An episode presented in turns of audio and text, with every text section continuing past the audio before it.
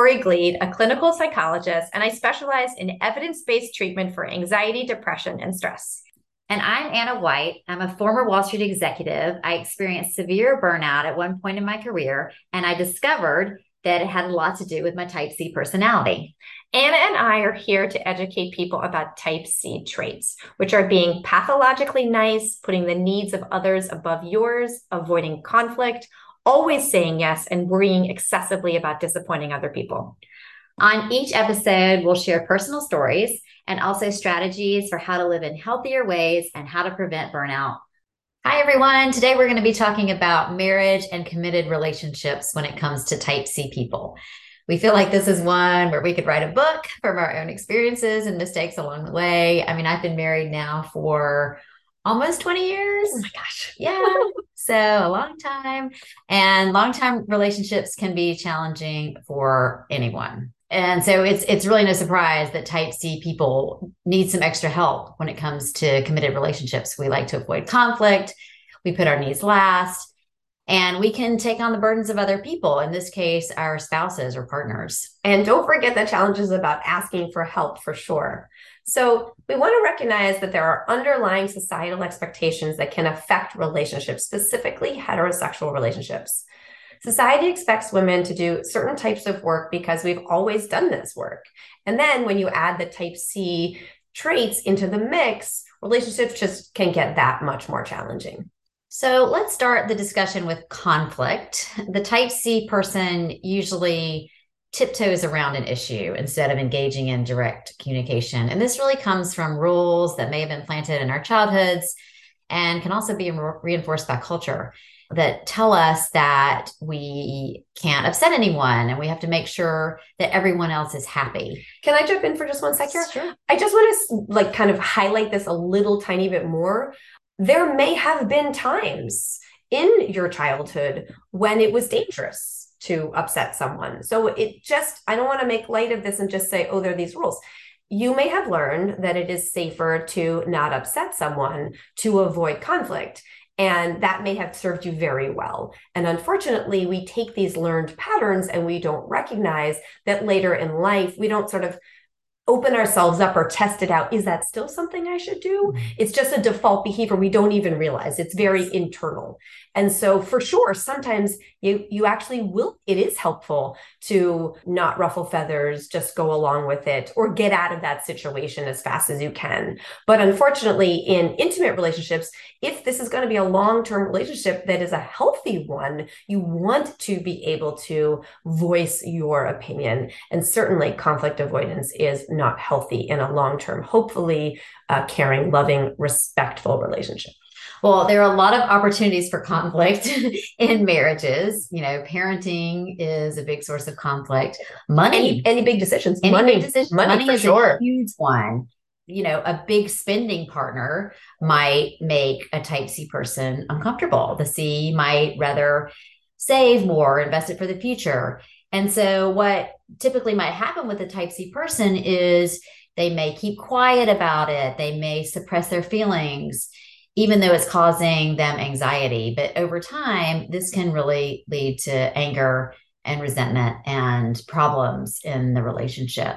So, I, I, mean, I'm Exhibit A for this in my own marriage. We we have conflict around money from time to time. You know, Mark really loves this house that we have upstate, and he loves spending money on the house, and he loves fixing it up. And I also love the house, but not to the degree to the degree that he loves the house. And so I have a tendency to just suppress my own need to save more. You know, I'd really rather have a bigger cushion for retirement or college for the children. And so I have a tendency to just kind of, you know, sit on those those needs of mine because I I see how much joy that it brings him and I don't want to disappoint him. And I also acknowledge how much he does for our family and I want him to have that joy. But I just kind of kick the can down the road and don't address these needs and and don't engage in the discussion because I really don't want to have the conflict over it. So I just think we should also talk about how another big struggle for people with type C is focusing on personal needs.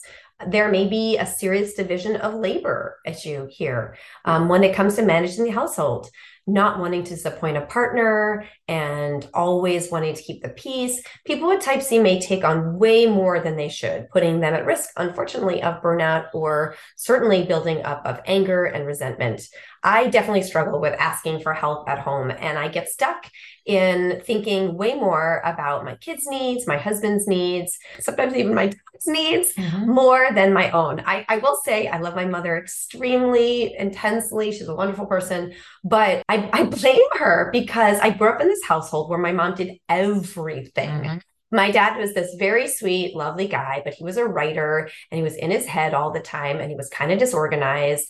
And my mom made the money, she paid the bills, she did all she did all the childcare. She also kind of did all the mental load stuff. She dealt with organizing and running the household. And this totally screwed me. Yeah. Because this was my normal. You know, you do everything. Your partner does the, you know, his job, whatever that is, and then you do everything else and I also never saw her ask for help. You know, she would ask for help, but it was Hugh, that's my dad's name, you know, could you do this one little thing? And uh-huh. he, he always said yes. He was always happy yeah. to help.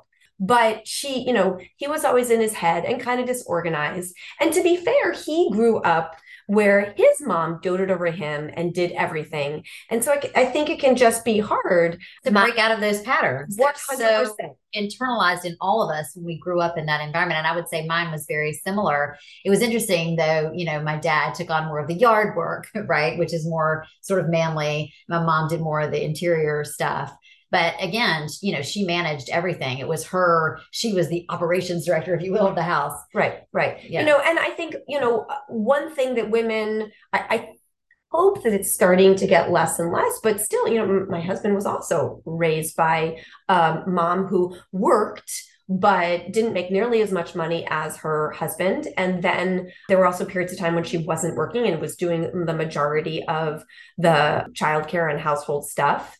And he definitely grew up in a household where he did a lot less and his mom did a lot more. I'm desperately trying to get my kids to do chores, but uh, it can be hard when that's not the environment. We could do an entire other podcast also right. all about the challenges that I think uh, all women, whether you're in a heterosexual or non-heterosexual relationship, face about like the you know the emotional labor like just all the things that you do in your head that aren't seen.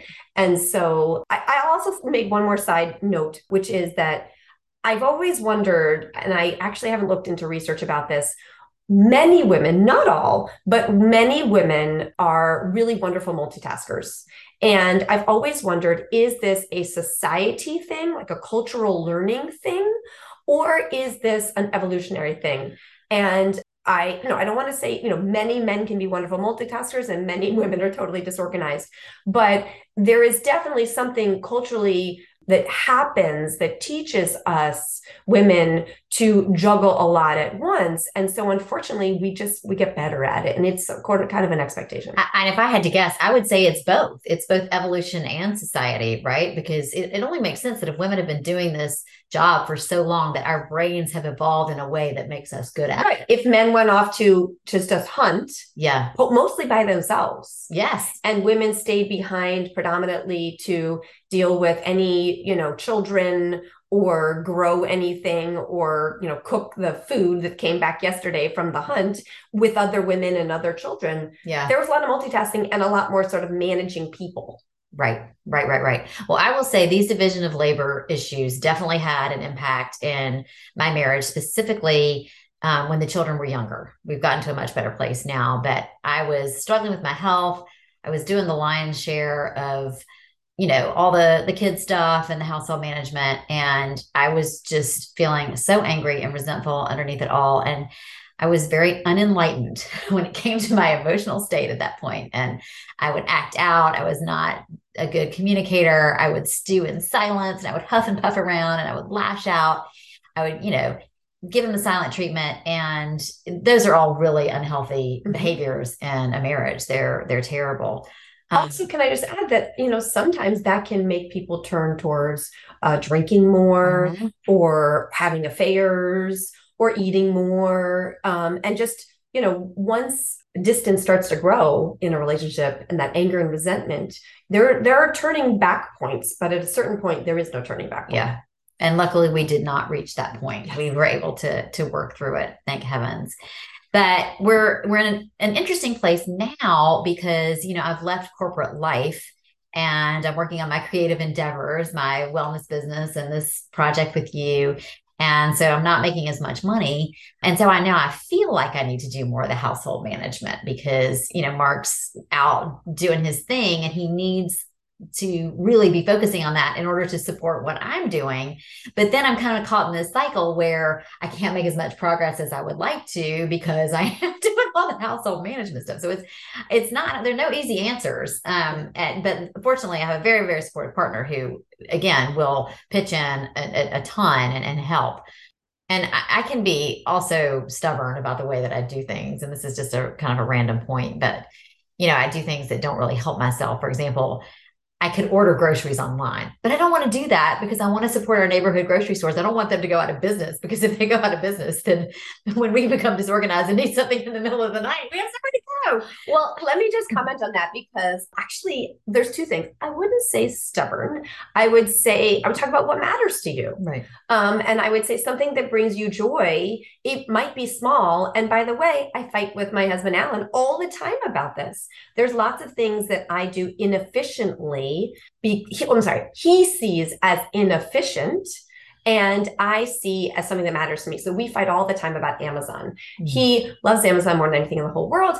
I hate Amazon. I think it's the evil empire. I hate Jeff Bezos. Sorry, I shouldn't say that on a podcast. It's okay. Um, but he's not, not a, he's not a caring person about the world and his employees, and that really matters to me. Uh-huh. And the carbon footprint and all that stuff. And so I will go out of my way to either see if I can find it locally. Mm-hmm. You know, I will get on a train. I want to. You know, there's a wonderful baseball store that is about 15 minutes away on a train. So I went there and bought a bunch of stuff for camp. There's a great suitcase store. You know, I'd rather do all that stuff, even if it takes more time, but it makes me happier, even though it does suck up time. And so, yes, it takes time and, you know, those can get frustrating. But I, think things are important though because you if you are ordering on amazon and that's against your values then you're gonna just you know it's gonna eat away at you and you're not gonna end up feeling very good about yourself and those warehouse jobs are terrible they're horrible. And I think that's kind of the, that is what we're talking about, which is being aware of what you're holding onto, yeah, and how that affects the relationship. So another classic type C issue in relationships is taking on your partner's problems. So this can be cloaked in the spirit of being generous or helpful.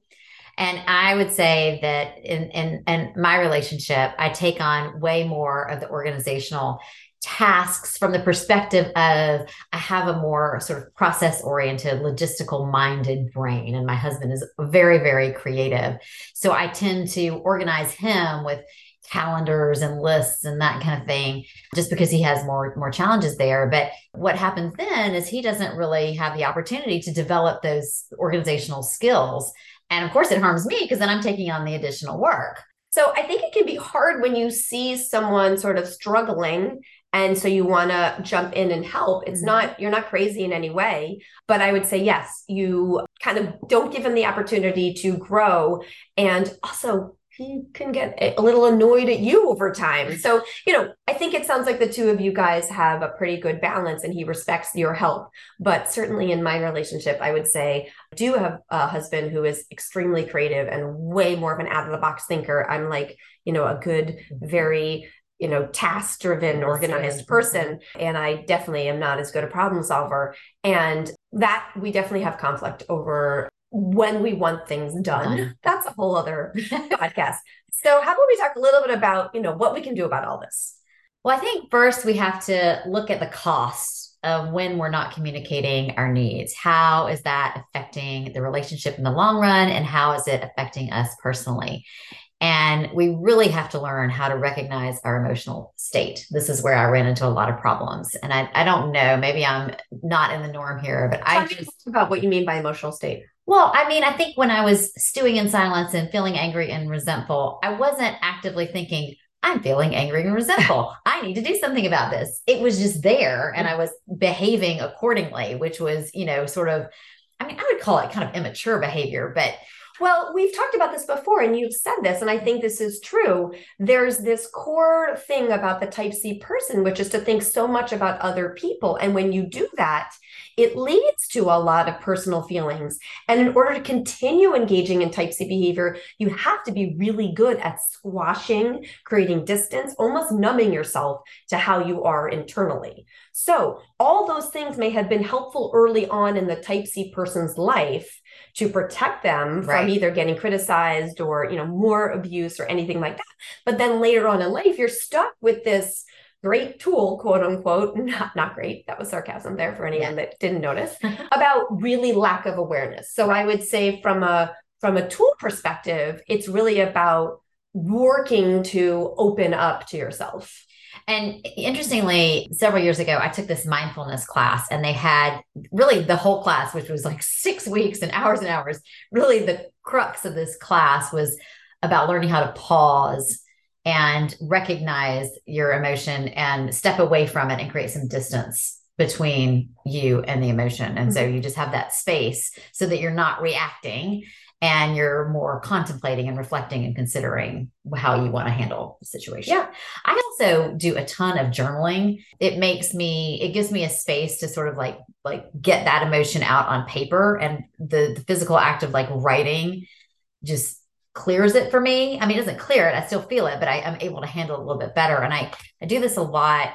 I used to do it a lot at work. I mean, I know we're talking about spousal and partnership relationships, but I used to just, when I got angry at work, I would just write these really angry letters to whoever I was, you know, frustrated with and then just shred it. And it helped me a lot because you have to be so careful at work, right? You just can't lash out. You can't, you, and you need to get that out somewhere. Otherwise, it's just going to fester and create all kinds of issues for you. Yeah. And I think journaling is a great way to pause, right? Right. Um, you know, it's just a wonderful opportunity to slow down, think about everything, get it all out, mm-hmm. and then make a choice, right? I still may feel angry, but what's important for me?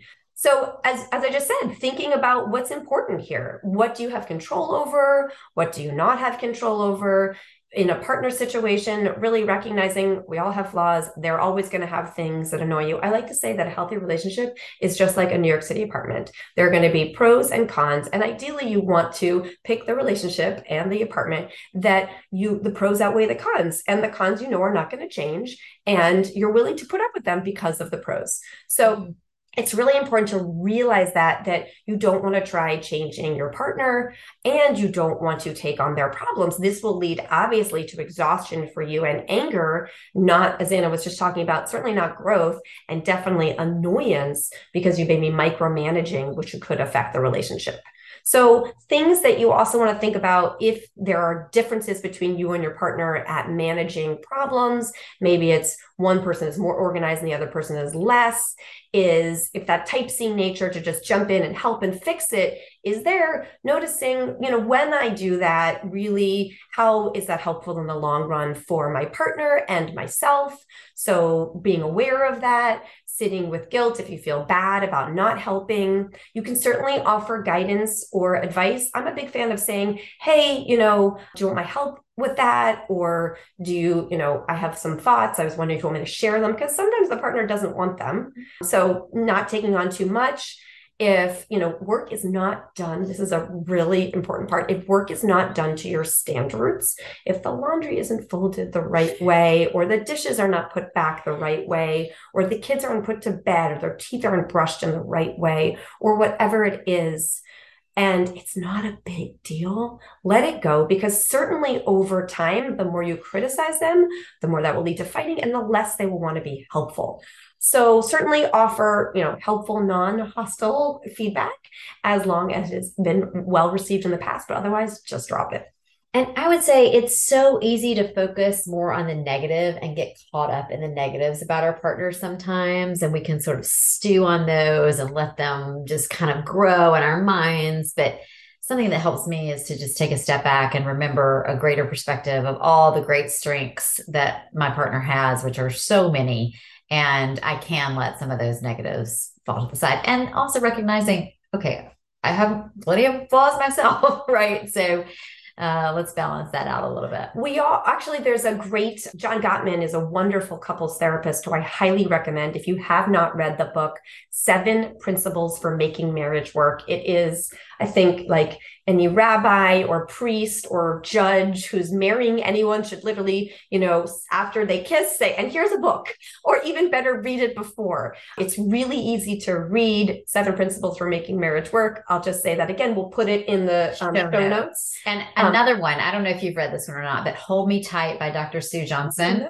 she's she's all about emotion focused therapy. She's wonderful. She's wonderful. Yes. This book really, I, I mean, it just really spoke to me because it's all about creating safety in relationships and how to mm-hmm. communicate with each Ooh. other. And it's fantastic. Let's put those both definitely for sure. We'll, we'll, put links to those. So one of the things that John Gottman talks about is regularly trying to turn towards your partner because there are so many things that turn you away from them in the relationship just naturally. It's not easy for humans to work together, even though we have this cultural expectation and societal expectation that we should partner up. Long term relationships are really hard and take a lot of work.